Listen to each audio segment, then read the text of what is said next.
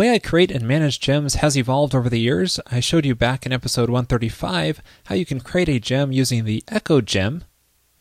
And then about a year later, I covered creating gems through Jeweler in episode 183. Now, both of these tools offer ways to generate gem spec files for each release of the gem, and you sort of manage your gem spec through that tool. But now I prefer to manage my gem spec file directly because I find the overall process and workflow much simpler. However, we still need to make the initial gem spec file for each of our new gems. Now, we could do this manually, but we could also use a tool like Bundler to help us out here. Now, you normally think of Bundler as managing your application dependencies, but it also has a little known command for creating gems, and it works really well. And that command is called gem. So we could just run the bundle gem command and then just the name of the gem we want to create. So let's make a gem called lorem, which will create some lorem ipsum text. So you can see that command generated several files for us, and it also initialized a Git repository in that directory. So this assumes you're using Git, and I'll show you why in a minute. Uh, I'm going to walk you through several of what these files are doing, so let's start in the gemspec file, because that's really the heart of your gem. And this is what that generated gemspec file looks like. You can see right off the bat that it's designed to be edited directly based off of these to-do items here. So you really just have to fill in these to-do items, and then you've got a working gem spec file. Now one really interesting thing here are these file attributes, and notice that each of these are going to be determined at runtime based off of the git ls command. So this is going to uh, use git to determine the files to be included inside your gem. Now the nice thing about this is that it's going to automatically inherit the behavior of your gitignore file. So it's not going to include temporary files and other things you don't want uh, in your git repository and therefore likely don't want inside your gem. And for the most part, these defaults will work for most gems, but you can always edit them if you need a little bit different behavior. Another thing to note in here is how it's determining the version. Notice it's using the lorem version constant, and it's loading that version file up here. And if you check in the lib directory, you can see there's a lorem directory here, and that's the version file which it loads, and that just sets that version constant.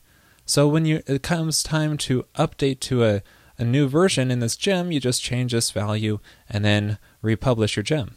And notice we also have this lorem file which was generated, and this is the file which will be loaded when people require your gem. So it's always good to have a file which is the same name as your gem.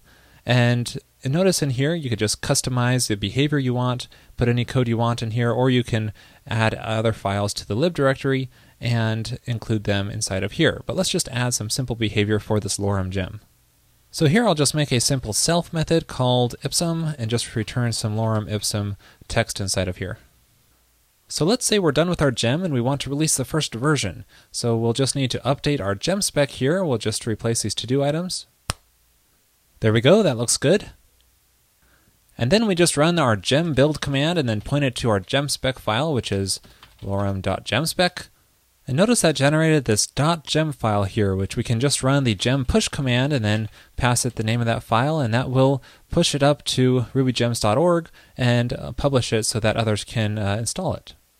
And it really is that easy to publish a gem with your gem spec file here.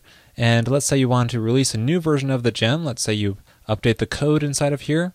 And then to release a new version, you just change a version number here. And then you do a gem build and a gem push again to release a new gem. Overall, this is a really simple and easy solution. Now there's two more files in here that Bundler generated for us that I have not yet covered. There's the rake file and the gem file. Let's take a look at the gem file first. Now you know your gem file is for managing gem dependencies with Bundler. And if you look inside of here, there's one line here called gemspec. And what this will do is it will look inside of your gemspec for dependencies for your gem and load those through Bundler. And overall, you basically don't have to worry about managing this gem file directly. It's best to manage your dependencies inside the gemspec file because Bundler will automatically load those dependencies through your gem file here because of this gemspec line. For example, let's say we want to use rspec for testing this gem. So instead of adding RSpec gem here, what we should do is add it as a de development dependency inside your gemspec file here.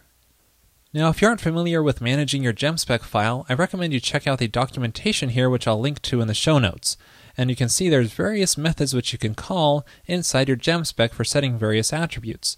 And if we take a look down here, you can notice that there's one for development dependencies, and this is what we want to add for RSpec. So back inside our gem spec, let's just add a call to add development dependency and then call RSpec inside of here.